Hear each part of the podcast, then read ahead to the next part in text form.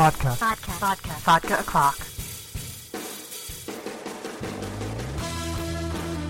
Hey everyone, it's Amber Love, and you're listening to Vodka O'Clock. And don't forget that you can sponsor the show and amberunmasked.com very simply. Just go to patreon.com slash amberunmasked and you can choose your per month donation and pledge. And backers get a first peek at things and there's rewards. So go check that out. Um, last year's rewards included, um, you know, copies of my first book. So that is available if you have not purchased it already. It's called Cardiac Arrest. Um, and the information's on my site or it's available at Amazon. Super easy. Um, so, this is a long time coming. Uh, my guest today, Javier Cruz Winnick, we have been talking forever, for years and years and years. So, uh, between my computer problems and everything else, we finally worked out a Skype. And he's one of the first people that I have ever known in comics. So, we're going to talk with Javier now about his new children's book, A Reason to Smile. Has it really Hey. been that long? It's been forever. Oh my goodness.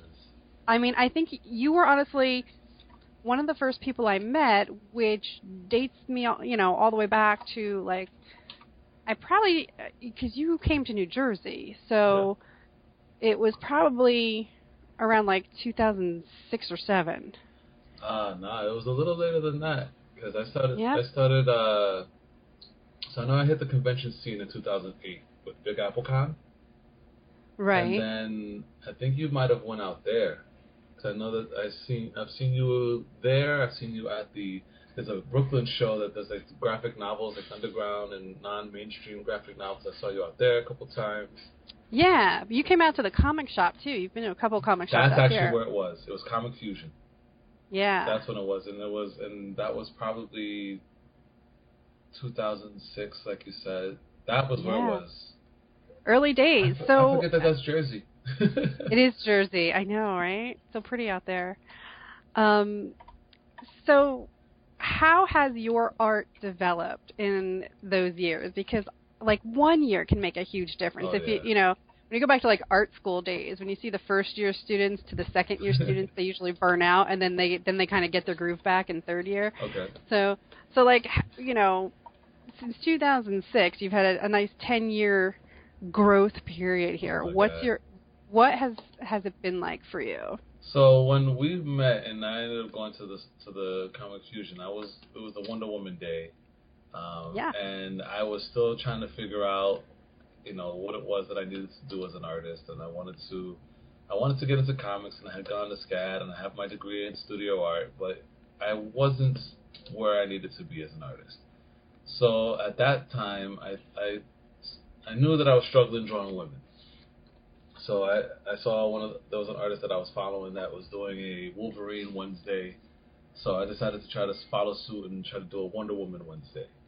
And then I got onto DeviantArt and I started following some of the artists there, studying what they were doing, trying to get tips from them on what to do and how I could grow. And um, then I then I hit the convention scene, and that's when I started going even more in depth with what I needed to do to become a better artist. And you know, for a while it was still a lot of fan art and, and things along those lines to just practice and enjoy the craft. And then I want to say 2012, um, Joe Prado. Um, I used to love looking at his sketchbooks and um, try to talk to him on, on DeviantArt and stuff like that. And um, there was one show where he passed by my table and he said, "Stop doing this and write a story already. Do a story." And for a pro to tell me that made me feel like I was doing something right, but at the same time I needed to go beyond where I was at.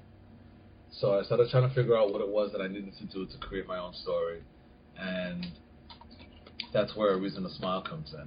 Um, you know, and I, I figured that I have a story that I could tell. I used to do um, I used to do hip hop songs back when I was younger, and I used to do a lot of poetry. So I've had I have a little bit of experience telling stories. So I decided I'm Puerto Rican. I am an artist. I have all these things that I can talk about and I can bring to the world. So let me go ahead and bring my own story. And working with the kids that I worked at in the school that I was at at the time helped to kind of bring that to fruition and, and nurture that direction for me. That's awesome. Um, that you you know that you have firsthand experience working with kids in order to help create uh, your character, Louisa, and stuff. I wasn't sure if she was a niece or if she, you know who she was based on. Um, she's a really cool girl.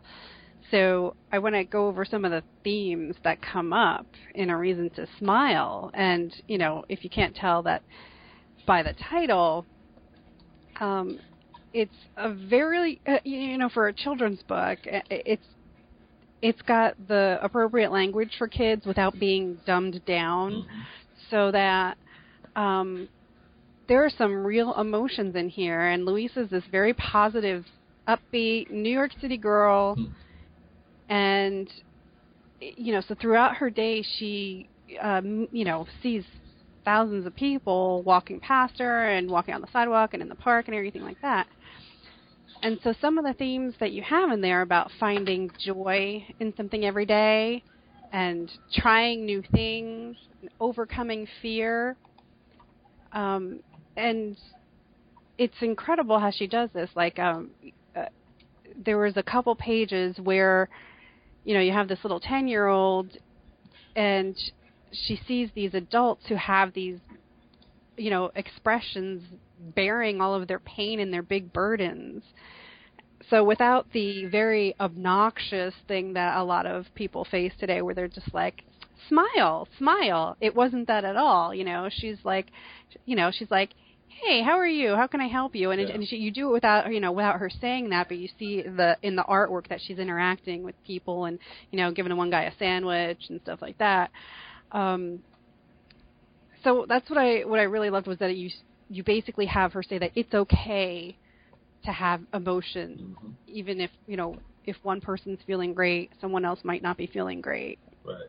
That was one of the things that I ended up seeing a lot with the kids that I worked with was they would be exposed to whatever emotions or whatever situations that they were going through, and they would always take it so hard, and it would always be something that was very much a, uh, a an ordeal for them. And I wanted them to understand. I wanted kids to know that they had that it was okay to be in that space because a lot of times even adults we have we go through whatever we go through and people start to take that that situation as a weakness or as a fault and we're all human. We all go through things. So i wanted people i wanted to give something to people that made them more confident in the fact that what they're going through is okay. And it's going to continue. Whether you know you can completely solve the issue or whether the issue will never go away. What do you do when that happens? How do you handle it? Can you handle it? And I, I want people to feel like they can handle it and that there is a way to deal with it. Do you watch Unbreakable, Kimmy Schmidt? I actually started watching that. It's a very fun show. It is very fun. Well, I don't want to spoil too much. In the second season, though, the um, the one woman Jackie, uh, she has a a son that you you find out you know early on that and uh is she the, is she the, the old boss? Yeah okay. so she's the blonde the very rich blonde woman. Yeah from Saturday Night Live. And uh yeah so she has a son that once she can't afford a nanny anymore she doesn't know what to do with the kid. And it's there's an episode about basically like meding, medicating kids into compliance. Uh you know that like nobody knows what to do with kids anymore, and nobody knows how to handle children's emotions anymore, or you know what to do with them and how to spend their time and stuff. So it's just this real satire episode about medicating kids. Um, and you know, so one of the things that like your experience working with kids and stuff is it like I said, Louisa herself is a happy person, but she's obviously very familiar with seeing emotions. Mm-hmm. So um, I think a lot of times what happens is is grown-ups forget that kids have emotions too. yeah, right. It's like you, like one one of the things that I learned from a friend of mine uh, while working with kids. I, I first started off with the after school program, which allowed me to, to teach every age group. And then I started working as a teacher assistant, which kind of um, kind of narrowed that margin down to third to fifth graders. But when I was working with the kindergartners, I was treating them like they were the older kids. And because of my friend's help, I came to realize, you know, these kids have only been around for five years of, of their life on this earth compared to our 20, 30 years that we've all lived on this earth and experienced things. But they're just small people. They're just small humans. And they're learning and they're growing and they are they want to be a part of this world that they're in. And it's our job to nurture that. It's our job to, to bring those things up. So when people start to have those like I saw someone at the doctor's appointment today. This little girl is very active, very happy, even though she has this thing in her throat, and you know she's breathing real, real differently than we all breathe. Um, but she's you know, moving around the chair. She's looking at the the um, the tablet she has in her hand, and then the mother looks at her and says, "Stop that! What's wrong with you?" And I wanted to say to her, "She's a kid." She wants to play. She doesn't want to sit around and be bored. She doesn't understand what it is to just have to wait. You have to teach. Right. You know, the parents forget that they need to have the patience with these kids because they don't know.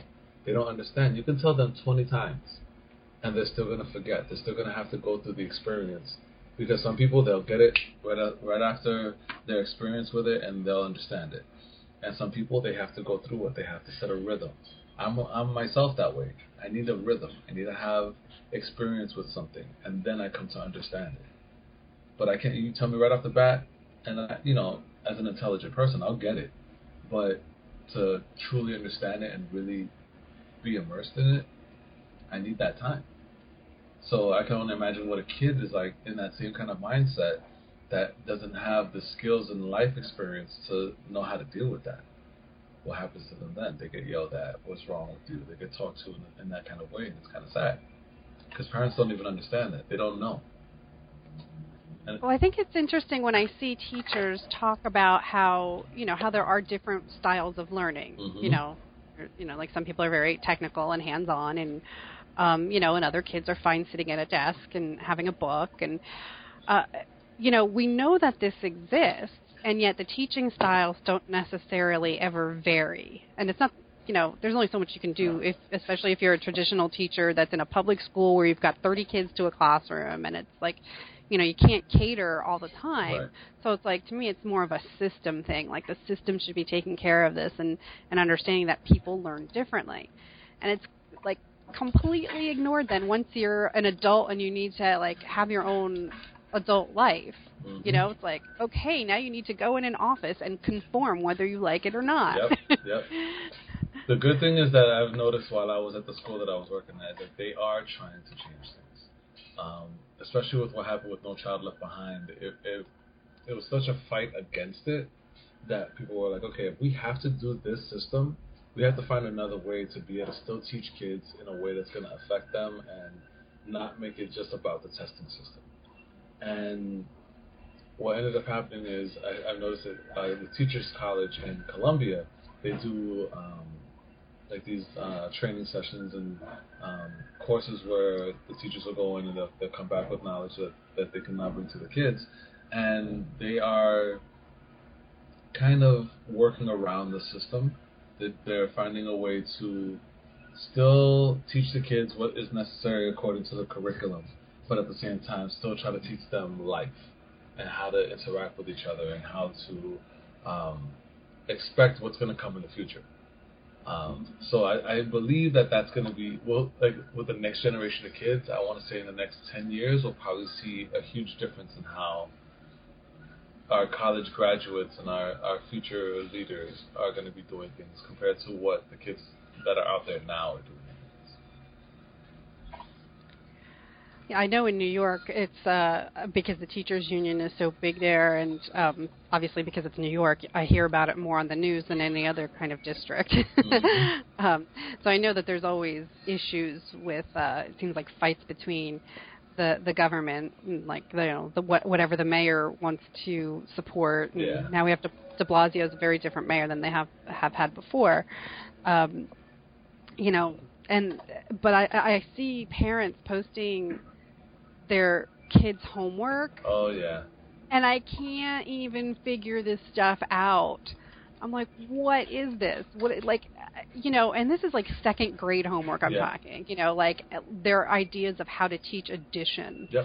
I'm like, I don't even understand this stuff. What, you know? Yeah, you I dropped out of calculus and I don't get it. if you as an adult don't get it, imagine these kids that are, you know, these kids, their parents that are that are not even as educated, and then the, the kids of immigrant parents, you know, Yeah. that are now having to deal with but there's this. a barrier. Yep.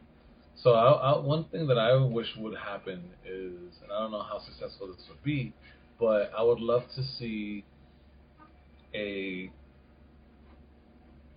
maybe like a class, like uh, uh, yeah, class for parents, so that the parents. I would love that. So the parents can come in, and if they want to learn what their kids are learning, that they can ha- take a half hour out of the day or an hour out of the day, you know, to be able to come in. They can schedule time, so if you know they have, you know, because you know how it is with, with jobs and parents, you know, everybody out of the house until you know six o'clock at night sometimes. Um, but to have it available for parents to then learn with their kids, because I think that would help to make things a lot easier on everybody. It would because you know they they bring the homework home and they need to be able to do it. hmm So you know you need to be able to ask somebody a question. Yeah, right. you know, and that one of the other themes that you know that I talked about in A Reason to Smile is, um, you know, there's a theme of overcoming fear. Mhm. You know, like Louisa seems pretty fearless for a ten year old, and maybe that's just part of growing up in a city. Like she's out in the park by herself, and nowadays I've heard that parents can be arrested if they let their kid go play by themselves. Oh yeah, Oh Yeah. god. we used to be able to like walk home from school and stuff. Yeah. And now I did everything by apparently, like. Yeah, now apparently, like if your kid is two blocks away in a park, you can be arrested. So I, it's just Ugh. you know whatever. So it's just like stupid laws and stuff. right. But but you know like sh you know she's a ten year old and she doesn't have any fear of you know walking to the park and sitting on a bench by herself and feeding the pigeons and uh, you know and then she talks to strangers in a way like felt she feels safe enough to talk to strange certain strangers um you know but in a way where she's asking them what do they need which i think is you know incredibly impressive and uh, i you know whenever i see a kid do something so mature which i've i've seen in real life i've seen them do this i'm like you know like they'll go up and they'll just like you know put their arm around somebody. I'm like where the heck you know who taught them this Yeah. this is amazing Yeah.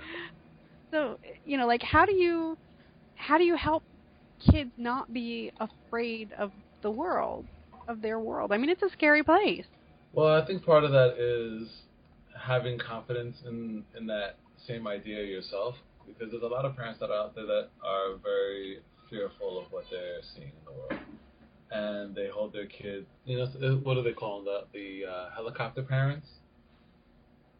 Right You know, yeah you got those they hover around Yeah, they hover around. They don't want their kid to, to scrape their knee. They don't want their kid to go through any kind of pain or suffering, and that never it does it does nothing for the kid.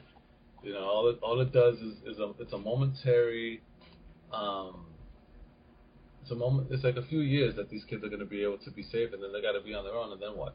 Mom's not around anymore. You don't have anyone to to hold your hand. You don't have anyone to protect you. So then what? Um, so I feel like it, it starts with the parents. You know, your child is a reflection of you. So if, if your child is acting up in the street and you know cursing up a storm, what's your language like at home? What is your what is the child experiencing when they're with the babysitter? What what's going on at school? You know, you have to be active with your kid. You know, my, like I had a teacher that was really mean to me as a kid, and my mother would come into school and say, "Hey, this teacher kicked my kid's foot when she went down the aisle in between the kids because his foot was sticking out in the, in the aisle instead of telling him to move his foot or that he should not have his foot that way because it's an inconvenience to people in the aisle. She ended up kicking his foot. Why are you letting this woman teach my child? So she like there were a couple instances like this, and my mother would come into school. So they ended up switching me into another classroom, um, and then tried to put me. I don't know if you remember back in the day they had the SP classes. Do you remember Yeah. those? So I was Yeah. so I was in SP, and part of that was because my father was in the military. So you know, the military teaching is much different than than the schools the schools in the city. So I was always in the advanced classes, and then with her, she was the advanced teacher for fifth grade. So they put me in the regular class to finish out the year, and then they wanted to put me in the regular class for sixth grade. And my mother was like, "No, just because you switched my son's class doesn't mean my son is not capable of doing the work in the advanced class. He needs to be in the advanced class." So they put me in the advanced class, and I was in sixth grade, and I was successful. I got good grades, and who I was didn't change. But because my mother was active and my mother made sure that nobody was going to mess with her son, I was confident enough to do what I was able to do in sixth grade. So, you know, this this is goes back to reinforce what I was saying before about you know your, your the the kid is a reflection of the parent. So if you have these kids that are you know having parents that are fearless and that are loving and that show their fellow man respect and love, the kid is going to see that and they're going to want to do the same. So when it comes to creating the Louisa character, um, how did you decide what strengths she would have?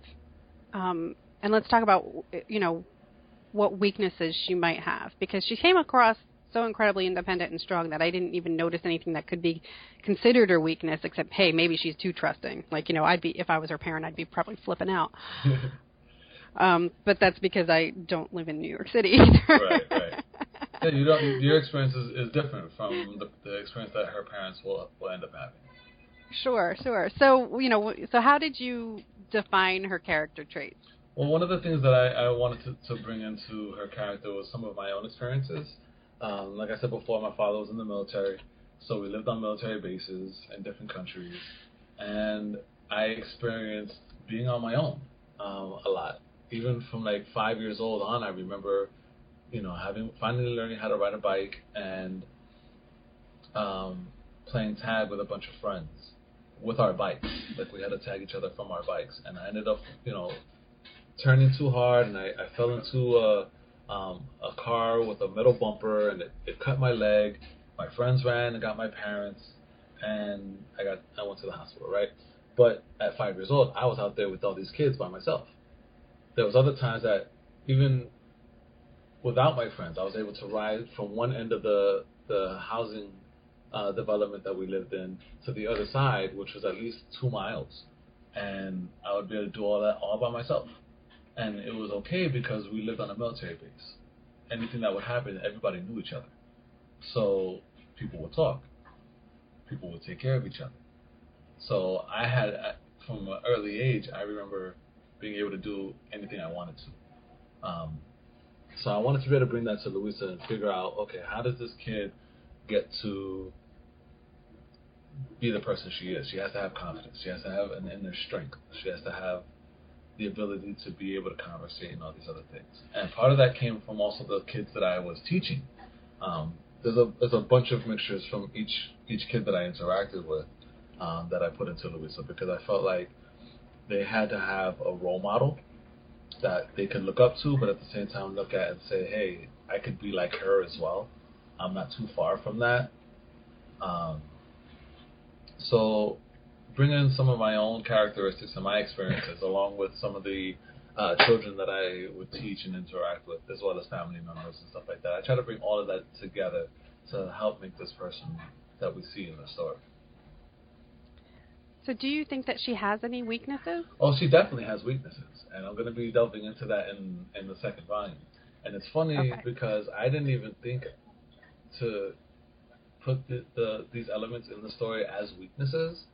I just wanted to put them in the story because I knew that she needed to be she needed to have a, a situation in the story that would show why she's able to be so trusted. Because as a 10 year old kid you you know you would think you know some kids are developed faster than others. Some 10 year olds are very childlike and some 10 year olds are you know cooking and cleaning in their house. Right, absolutely. so you know you, you have to you have to be able to believe that this character is able to do what she's able to do Um, so in the second volume, I had there was a kid at one of my readings, which was very funny. She was like, "Why is why is Louisa walking around New York City by herself?" And I had forgotten that the kids that were at the school always get picked up by their parents. They're always bused home. Very Right. few of them go home on their own. And then I remembered most of the kids that go home on their own, they live in the projects or um, their parents just work, you know, too many jobs and they, they can't do after school, so they go home, or they have brothers and sisters that they have to take care of. So like, there's a bunch of fifth graders that would go to the middle school that was that was um, in partnership with the elementary school, and they would go meet up with their older sibling, or they would go and they would just walk home with their younger sibling that was maybe a first grader, and know, so that that's what the modern child's experience is. But I wanted to I wanted to bring back the confidence. I wanted to bring back the for for parents and for kids because a lot of times parents are worried that there's going to be someone that's going to kidnap their kid or that they're going to put their kid into a situation that the kid can't handle, and oftentimes that's the case. But I also believe that depending on where you are with your child, they'll be able to do X, Y, and Z. It's up to it's up to the, the, the development of the child and the relationship with the parent.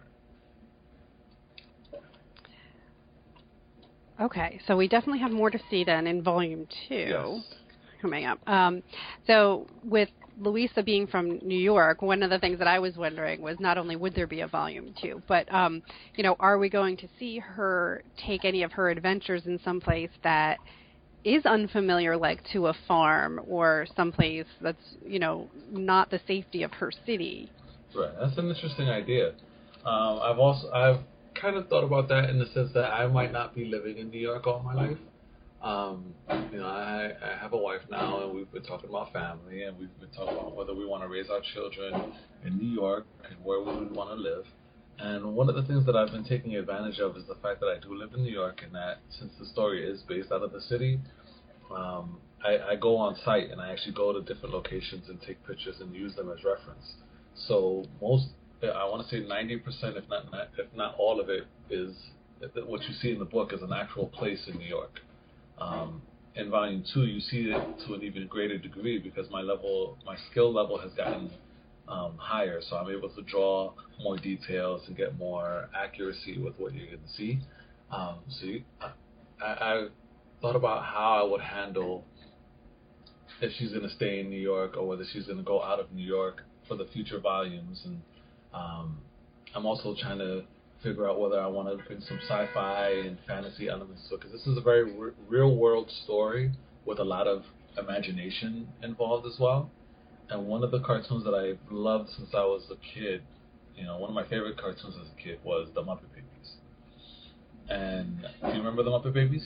I do, I do. Where they would get into like a cardboard box and it was their spaceship, you know, kind of like Calvin and Hobbes. They Calvin and Hobbes did the same thing, yeah. Yep, exactly. And and I loved I loved it so much because of the fact that they were always in that room in their their little nursery, but they Yep. made such huge adventures out of their surroundings, and we got to see it from their imagination, from what was inside their heads.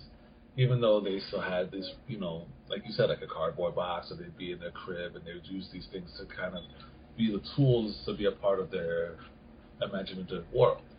So I feel like I want to do that with Louisa a little bit. Um, volume two, we'll see more of that. Um, There was a little bit of it in in this first Mhm. volume because as these people walk by her, she creates their stories in her head. mhm. You know, of who's walking by, and you know, she doesn't know anything about them, so she just imagines, you know, what their life is and who they are. Yep. So I want to I want to continue that um, in volume two, and it, it's it's going to be pretty fun to see because you get to see how Louisa travels. Um, you know, because we go through. You know, if you if you come to New York or if you if you travel in, in any metropolitan city, um, you're going to find that there's going to be overcrowding. It's going to be frustrating and annoying. You know, for adults, could you imagine how a kid is is seeing all this sensory overload? Um, so you're going to see some of that, and, and then you, you're to see how her imagination uh, helps her to handle it and the fun that she gets to have that way. Um, and part of it will come from the turtle that we see on the cover of Volume One that does not make an appearance inside of Volume One. Okay. Well, I was going to ask you though. I mean, if the turtle is significant, um, I I was going to ask you about um, the other graphics that we see that I know sometimes artists just do, and maybe it's just their own thing, but maybe it is meant to mean something else, like the the gecko-looking thing on her T-shirt, and then you have her barrettes. And I remember that you, there was talk about, you know, would you re- make the real barrettes for sale and stuff like that. So, was there anything to uh, what she's wearing? Oh, that's absolutely very important. Um, so what what you what you see is the gecko image on her shirt is actually the image of a tree frog. Um, in Puerto Rico, the natives of Puerto Rico are called Tainos, T A I N O. Um, that's the type of tribe that were that were living down there before um, Spain came, and the way that they would draw, because you know every every indigenous uh, culture has its its own arts. So the way that they would create their art in um, petroglyphs and in their on their leather and stuff like that was they would use um, very linear representations of characters. Um, so let, let's say for a a turtle, you would do like a spiral and then like a little lump for the head at the top, and then from the spiral on on the two, uh, kind of like where the where the points of a square would be, um, you would have like little arms that would come out that would look like little little T's, and that, that would signify the legs. Um, so that's what the uh, the turtle would look like. But what's on her shirt is actually the way that they would draw the coqui, which is the native tree frog of Puerto Rico. It's kind of like our, our national animal. Um, so you know how in if you go like to rural America and it's nighttime and you're out in the, the countryside, you'll hear the crickets. Oh yeah. So in Puerto Rico, you hear the the coqui, and it's uh, the reason why we call it coqui is because the sound it makes. It goes coqui, coqui, and it, it's so tiny. It's probably the size of a nickel. And the amazing thing about it is, you know how with, with crickets, you only hear them in the countryside, you don't hear mm-hmm. them in the cities. You hear the coqui everywhere. You can go to the city, you'll hear it. You go to the campos and the the wooded areas, and you'll hear it. And it's such a relaxing and endearing type of sound that it's very well loved. And with Louisa, because I myself am Puerto Rican, I wanted to bring something to the table, a, a character to the table that was different, that was going to help to bring awareness to Puerto Rican people um, and bring something positive. Because a lot of times in movies and in other um, pop culture um, situations, you'll see Puerto Ricans depicted as thieves or as poor people, uneducated, and uh, you know, we're very negatively represented in, in, the mainstream media. So I wanted to bring something positive and something that was fun, um, and something that was good. So, so the the barrettes are the way that the Tainos would do the sun. It's more it's more uh, simplified, but it's definitely a representation of the sun that the Puerto Ricans would would create. The uh, her chest is the the coqui, which is a very widely used image in the Puerto Rican culture. Um, and then the turtle that she rides in the cover is a hawksbill turtle uh, that is native to Puerto Rico. It's native to the to the waters in that area of the island of the Caribbean. Oh, I love this. I'm getting educated today. I love I'm it. glad I can do that for you.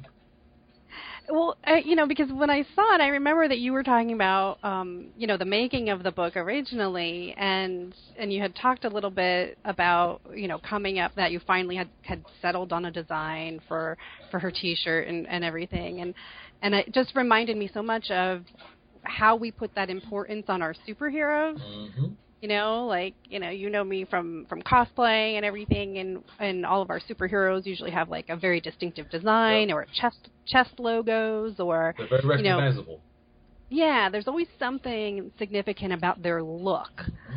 And uh, and that's kind of why fans flip out if it ever changes. exactly. Um, Especially when we've grown up with it for so long, we we want to ident- we want something that we identify with, You know, that we're we're always looking for that, whether it be in ourselves or in something else that we we come to enjoy. And part of the reason why I, I believe we, we do that with comics is because and, and other you know sci-fi characters is because we we come to personalize them.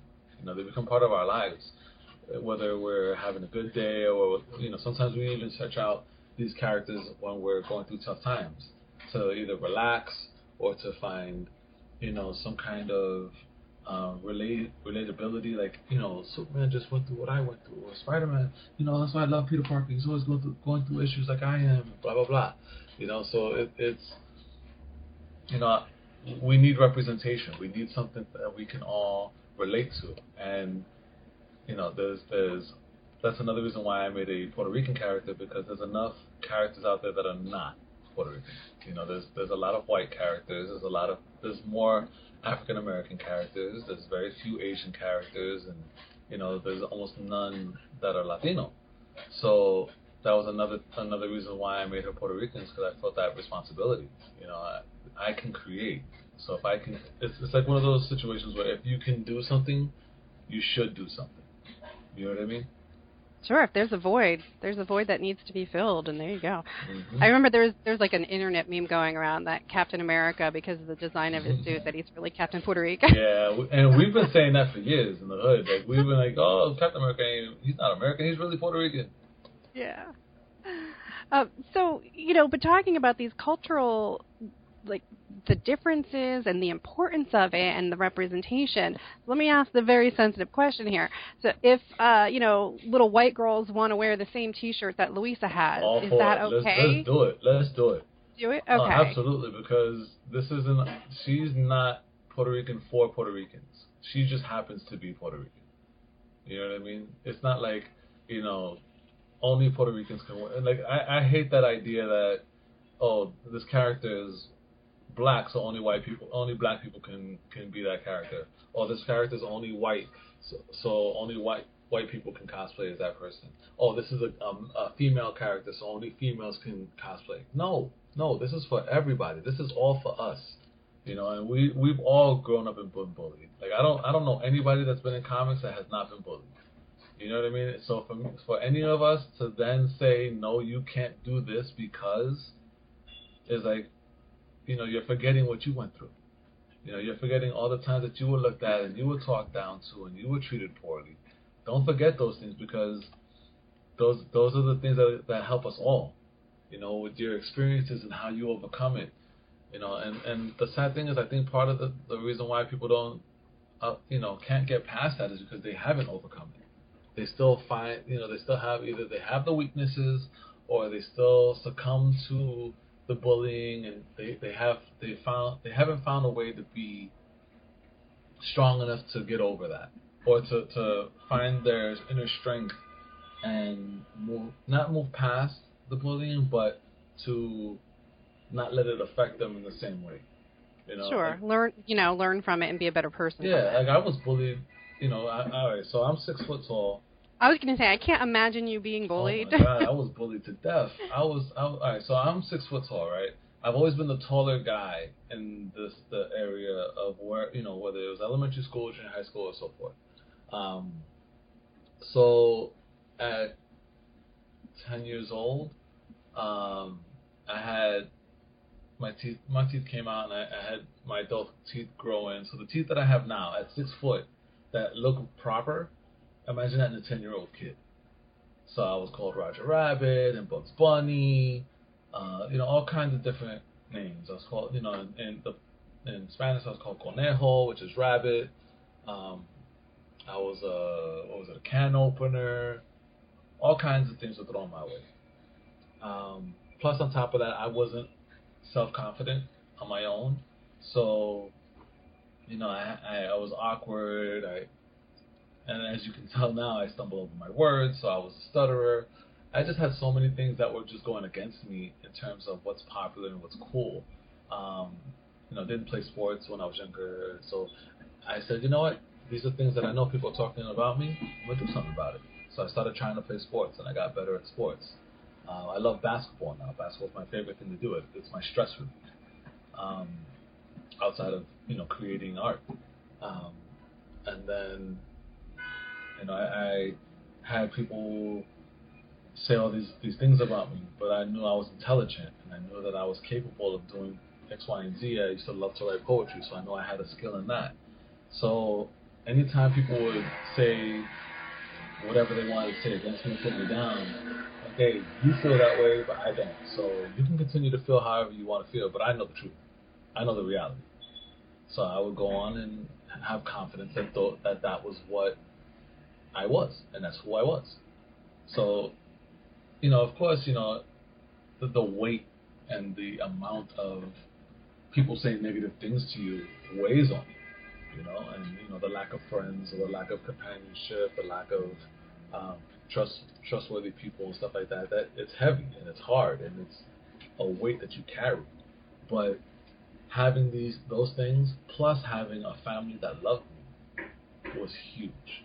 You know, I would tell my mother these things. And she she would help remind me, hey, you but you can do this. But you know, you're skilled with that and you're smart. You did this the other day. You did that. You're so capable. Why let those things get to you? And they would help to you know, they would help to keep me grounded and strong and you know that was always what I went back to whenever I had those feelings of self doubt or or self or loss of worth. I would always try to remember those things, the way my mother would help me handle it, and say, you know, oh, but I did this, and but I can do that, you know. Oh, I might feel I might, my back might be hurting me today, but at least I can still walk. You know, my I might be sneezing up a storm and my nose is running, but at least you know I can still get this work done. Or I don't have enough money today to do what I want to do or what I need to do. But if I keep working, money's gonna come, and I'll be able to pay these bills, and I'll be able to do this, that, and the other. You know, so I, I always fall back on that to help overcome whatever negative sensations I'm feeling, and that's what I. That's part of the reasons why I titled the book "A Reason to Smile," because there's always something out there for you to smile at. There's always something. There's the sun that came up this morning and there's your ability to still function as a human being and you know you might not you might not have been able to get the you know the beautiful girl or the, the handsome man but somebody's gonna want you somebody's gonna like you and you just have to keep on because life don't, life doesn't end because you don't get what you wanted because life isn't going your way you know yeah, these are these are things that I remember learning in yoga classes too. We did um, one of them. The instructor had gone on a on a retreat to you know learn some more techniques and develop herself you know instead of her always teaching. And she came back, and one of the things we did was a walking meditation. And it was the importance of it was you know to take your step and feel your step because there are people who can't. Mm. Um, that's powerful and you know, and it's it, guilt is a strange thing. Like there's there's times when it's necessary and there's times when it's just a burden, you know. So you don't want to be like, "Oh, I can't complain about not paying my heating bill today because there are people who just lost their whole house in a Exactly. tornado." yep So it's kind of like it's like okay, but I do have a reason to feel like crap right now. You know, it, it's you know, and it's this sort of tug of war with our own heartstrings that you know I think a lot of people fight with internally and, and they might not be able to vocalize it or explain what's happening. But I, I do see that a lot, especially because there are so many disasters and we see things so readily now, like on Twitter. I watched that whole Canada fire Mm. like taking place live because people were just tweeting vines of it and stuff. And right you know, and it's hard to you know hard to be like, okay, well, I'm having some trouble, but on the other hand, their entire city is on fire. Yeah, yeah, and You know? that's part of Yeah. that's part of why I included that one that one scene towards the end of the book, um, with the homeless person. Um, Yeah. and I put that in there because I, I also wanted to show that there's there's just going to be really horrible situations that people are dealing with, you know, and I guess it's it's more of a of a thing where if you can so like Louisa Louisa sees this, right? And she really doesn't understand how to to deal with it. I think it's the first time I've ever seen something so bad, and she she just tries to do whatever she can just to make something be okay at the moment. Um, but I, th- I think part of it, and, and maybe it's something I, I can address in the next book, um, is that sense of you know you, you are going through it, and it's okay to to be upset. It's okay to be angry. It's okay to be sad, um, because these are emotions that we have. We have to know that these are going to come. You know, and, Right, and that's what I thought was really, um, really critical. That you don't, you know, that you never come across saying, "Never be sad." Always, Right. you know, choose happiness. I hate when people say choose happiness. I just want to punch them. I really do when I hear that. Um, it's like no, people have feelings. They're always going to have feelings unless there's actually something wrong with them, and they never they never have any range of emotion. Yeah, you have to you have to live, you know, regardless of what you're going through. And there's, you know, if you have that mentality of oh, just smile, it's gonna be okay. It's like, well, right now it's not okay. You know, so what do I do right now? I'll smile later. You know, when I can get when I can process what I'm going through, when I can finally take a breath, I'll smile. But right now I can't smile. So now what? You know, yeah, that you have to you have to be able to have those four ranges of motion, uh, four ranges of emotion, just like your body has to have a full range of motion. Because if you don't, then now what happens is you become stifled, you become stagnant, and you atrophy. Certain things atrophy if you don't move. You know, if your mind is only smiling, then how when when something comes that's so heavy that you can't lift it, and you don't know what to do, and you just try to smile your way through it, and then it falls in your face, what are you gonna do then? You know, you have to be able to know, okay, I'm going through this problem. I have to go through it. I think that's part of why, like when I when I pitch the book to people at at conventions, I tell them, um, the problems don't go away, but because they work together, they find a, an easier way to deal with it. And I think that's that's key, because there's there's problems that we can you know we can address like math. You know, you you find the components, you put it together in the equation, and you get your solution. Then you move on. There's other elements that you know, like like calculus. I, I couldn't. I did pre-calculus, and I think I did. I tried to do calculus, and it, those those problems were just beyond. So yeah, I, I know I was there, but I don't remember any of it at all. I just Yeah. know that I was sitting there present. Yep. So you know, like those problems are just beyond me. So I moved. I moved on. I said, okay, this is for somebody else. Let somebody else handle this.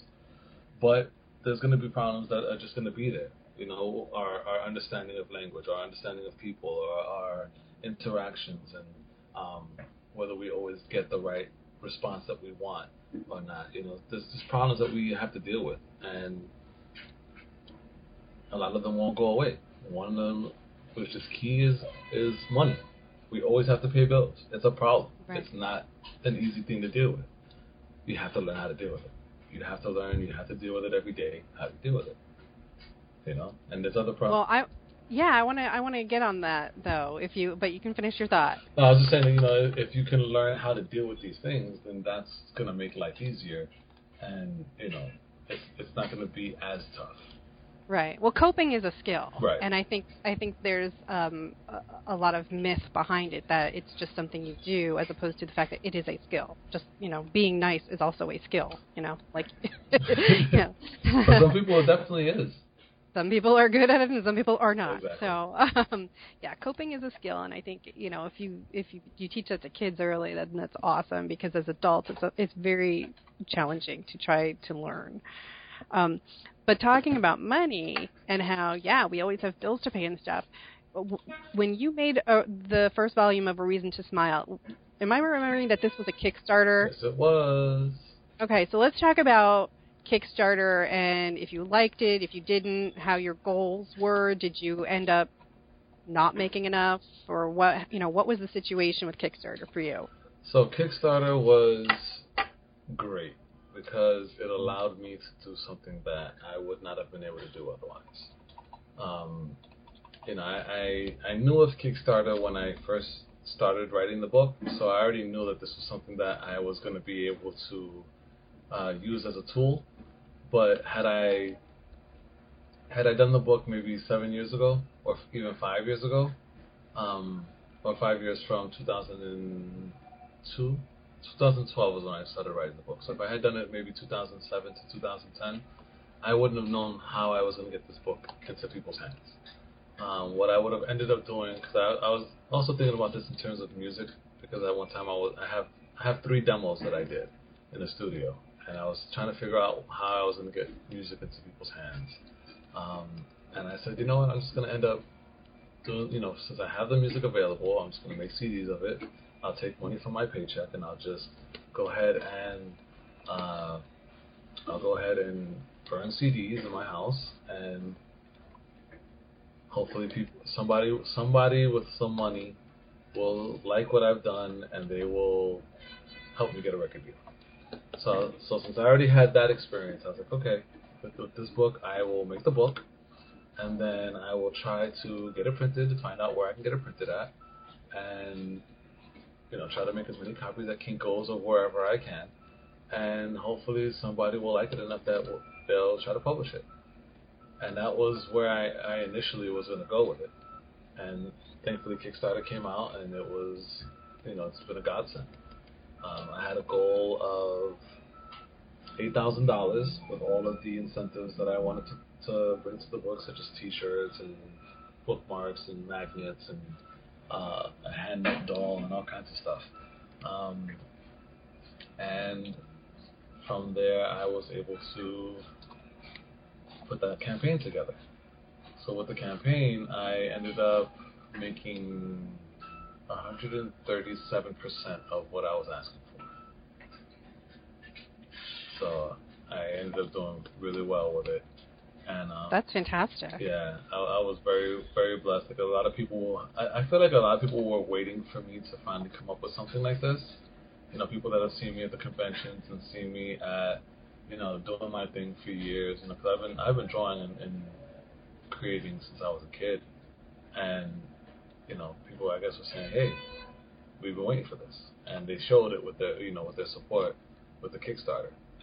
Um, yeah, I mean, I'm grateful for you, you know, for Joe Prada coming up and telling you to, uh, you know, make a story because the, I do see a lot of complaints about that, about the fan art, if you will, right. to, in, you know, in, in Artist Alley.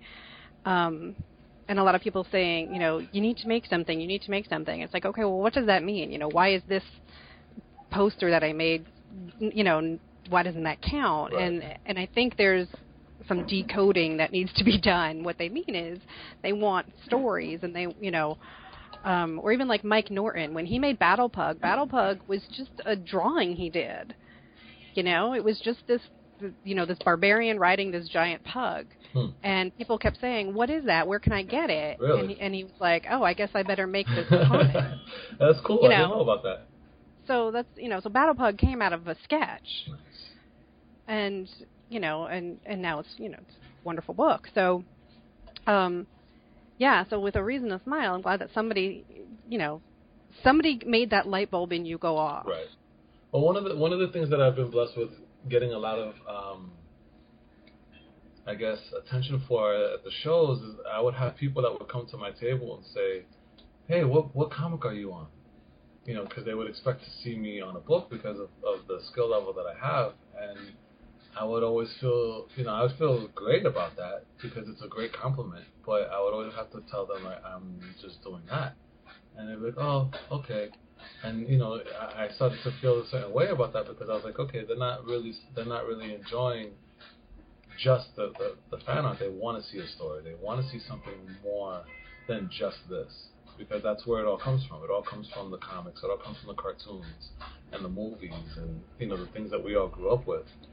So knowing that they wanted to see the stories was was a another light, you know, in the fire, you know, another amber of the fire that was like, okay, you gotta you gotta, you know, step this up because people want it.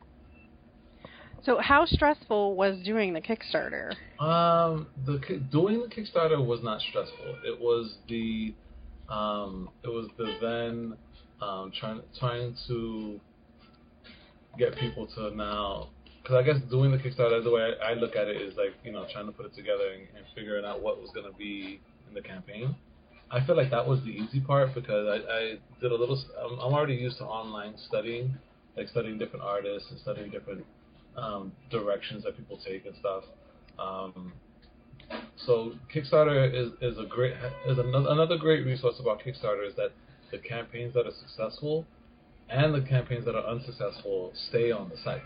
They never go away.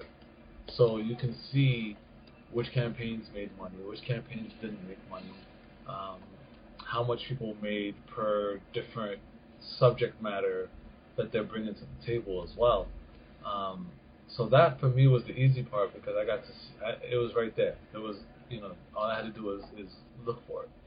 Um, the hardest part was making people feel comfortable spending money on something that they didn't know about beforehand because you know you don't know you don't know whether I've you know created a book before or not. You don't know how reliable I am. I don't have a reputation, you know, for X, Y, and Z. So now you have to trust that this is going to happen. Um, so kind of showing people that this was this was something that their that their money was going to be used in a positive way for uh, was the hardest part. So once I had the Kickstarter and the campaign together, you know, I, I then had to do the, the hard work of talking to people and and uh, building another form of or, or nurturing another form of the relationships that I had with people. No, no, no. Hey, this thing is this thing is real. This is not me just trying to ask for money.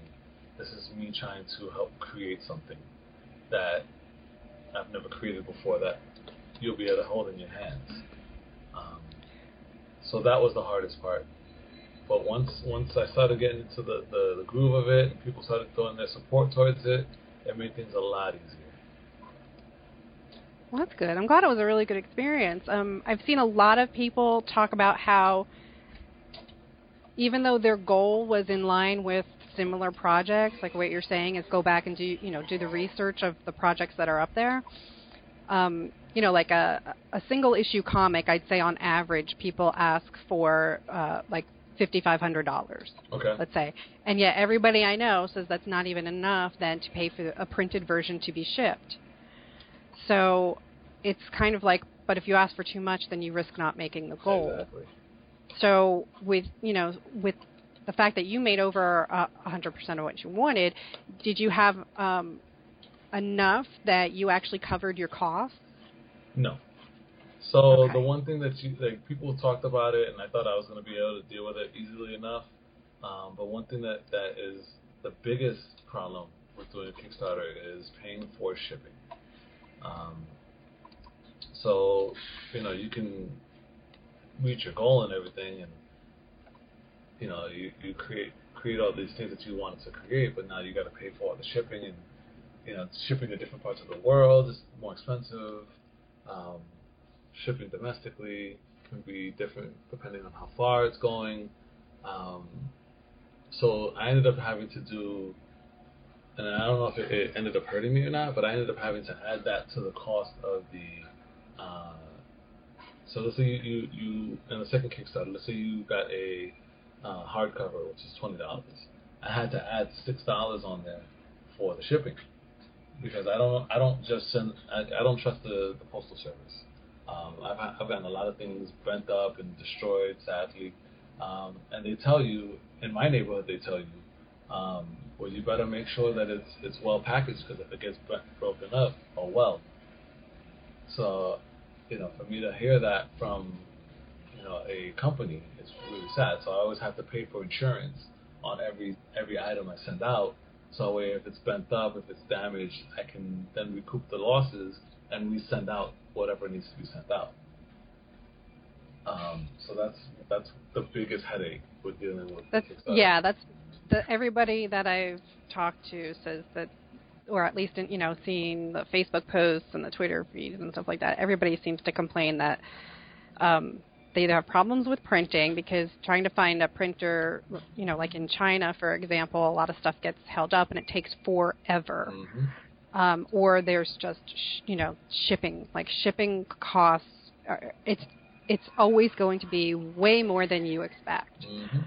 you know, you could do your best due diligence by taking taking your book and packaging it up Hmm.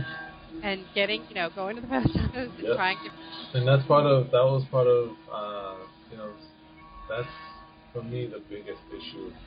Um, and I mean, what would be great, and I don't I don't ever see it happening, but what would really be great is if Kickstarter offered a like you know how there's Diamond for comics. Right. Like if, they, if there was some kind of option like that for Kickstarter mailing, that would be that would be ridiculous. That would be so great because then you knew. then they would take care of distribution. Yep. There are companies that will take a big, huge cut of your Kickstarter income to do that for you, but there's Ah, nothing okay. integrated. Okay. I mean, it's it's something to look into because it it it can be worth it, depending on how much they're asking for. It might be worth it. But yeah, that that, Oh. that for me was the, the biggest ordeal. But will so will you do it again for volume two? When you say do it again, what do you mean? Would you will you run a Kickstarter to make volume two? Oh, I already Uh, did. Oh, you did. Yeah, yeah, that one was successful in Mar uh, May of last year. So the end of this month will be a year that I that I from the time that I did the Kickstarter. So that's why I'm trying I'm trying to get the coloring done by the time uh, this month is over. So that way I can it can be a year that it, it's been that from the Kickstarter. Um, I don't want like people have already been waiting this long. I don't want them to have to wait. Like, I kind of did the Kickstarter a little bit rushed. I got really hyped and excited about the the way that the book was doing. Like I had sold the first 500 copies of the book by April um, from October, so it was like around six a little bit a little bit more than six months um, from the Kickstarter date to the um, not the Kickstarter from the actual uh, public publication date publishing date. There you go. From the from the actual publishing date to the time that I sold all of the Kickstarter books, um, it was like around six months. So I was like, okay, first book is doing great. Now let's do number two. Mind you, number one had almost already been done by the time I did the Kickstarter. So Okay, so that's what. Yeah, see, I, I knew that you were had volume two in the works, so that's why I, I didn't even realize that you already did the funding for that. yeah, yeah, yeah. I I uh, I kind of I kind of got ahead of myself, but that's why I'm working as hard as I am to make sure that volume two is finished, so I can get it and they can enjoy it, and and know that this Kickstarter was worth what they put their money into. Okay, so is this something that you recommend for other uh, cartoonists and comic creators? Uh, I, I recommend it if you, I mean, it's one of those things like, it's a great option, but you have to make sure you put your your your time into it to find out um, what it is you need to do to make your money. Because if you try to put it out there and you don't do what you need to do, what's going to end up happening is you're going to have you're going to be frustrated. You know, you're going to end up not meeting your goal, or you're gonna only, you know, you're gonna make a certain amount for your goal, and then you're gonna, you know, it's gonna put a damper on things, and the frustration sets in, and all that. And we, you know, as a creator, I don't think that you need that. You know, I think that's something that's gonna end up hurting your your creativity. It's gonna hurt your drive. So, you know, if you can make sure that you have everything together before you go to bat, that's always best. Um, but but like I said before, Kickstarter is definitely a, an amazing tool. It's an amazing um, use of time and, and money, and you know, you become your own boss. You know, and you you are doing exactly what it is you wanted to do your whole life, and that's create. You know, so if, if you can if you can put the time in and, and make it work, then it's definitely the right thing for you. Excellent. Thank you for all of the educating you've done today. Oh, absolutely. So, what uh, websites or or places can where can people find you? So I'm on Facebook. Um, you can either you can send me a friend request or you can see my updates on uh, Facebook.com slash the curve, the C U R V. Um, I'm also I also frequent um, Instagram a lot. Um, my name is the Learning Curve at um, yes the Learning Curve on Gmail. I say on Instagram, and then um, my web my uh, actual website thecurve.com. Um, so they all get kind of the same amount of attention um, with regards to my posting and stuff like that. But Instagram is definitely the best way to see what I'm doing right at the moment. And then contacting me on Facebook is the best way to uh, procure yourself a copy of the book. Um, you know, you can go through Amazon or you can go through Comixology, but if you go through me, you'll get the actual, um, you'll, you'll get my signature. I'll sign it for you instead of having to just get a you know cold copy from from Amazon and Comixology. That's great. And uh, what conventions do you know that you're doing? So I am doing. So I'll be at Puerto Rico at the end, the second to last weekend of May, and then this is the first time that I'm actually going from one show to the next without coming home. So I'll be going to Orlando and staying in Orlando until MegaCon is over, and then after MegaCon is the White Plains Comic Con, and then Denver Comic Con in June. Both of those are in June, and then the Garden State Comic Con in July. Fantastic. Well, I'll definitely see you there. Yeah, that's a good show. You guys, if, Yeah. if you haven't, if you've never been to the Garden State Comic Con, that's definitely a place you need to go.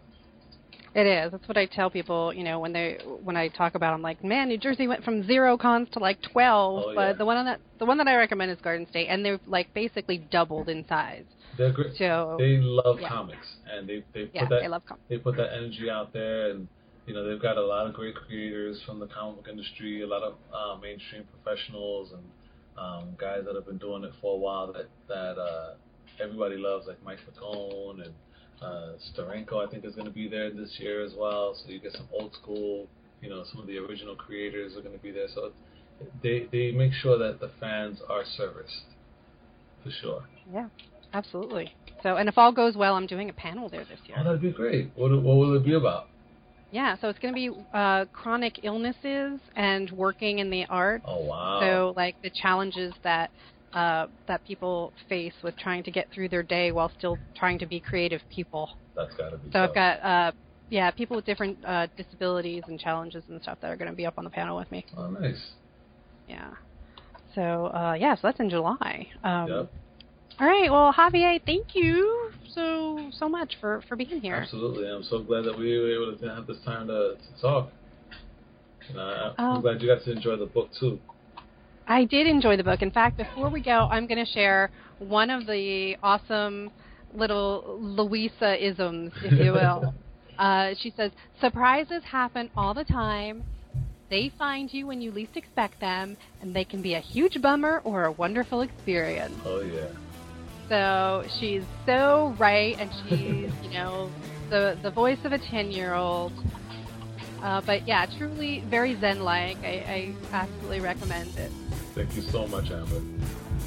You guys can follow me. Uh, I'm also on Instagram at Amber Unmasked. Um, but you can follow me on Twitter at Elizabeth Amber, and everything else is at amberunmasked.com. And you can go to patreon.com slash amberunmasked to sponsor the show. Thanks for listening, everybody. Cheers.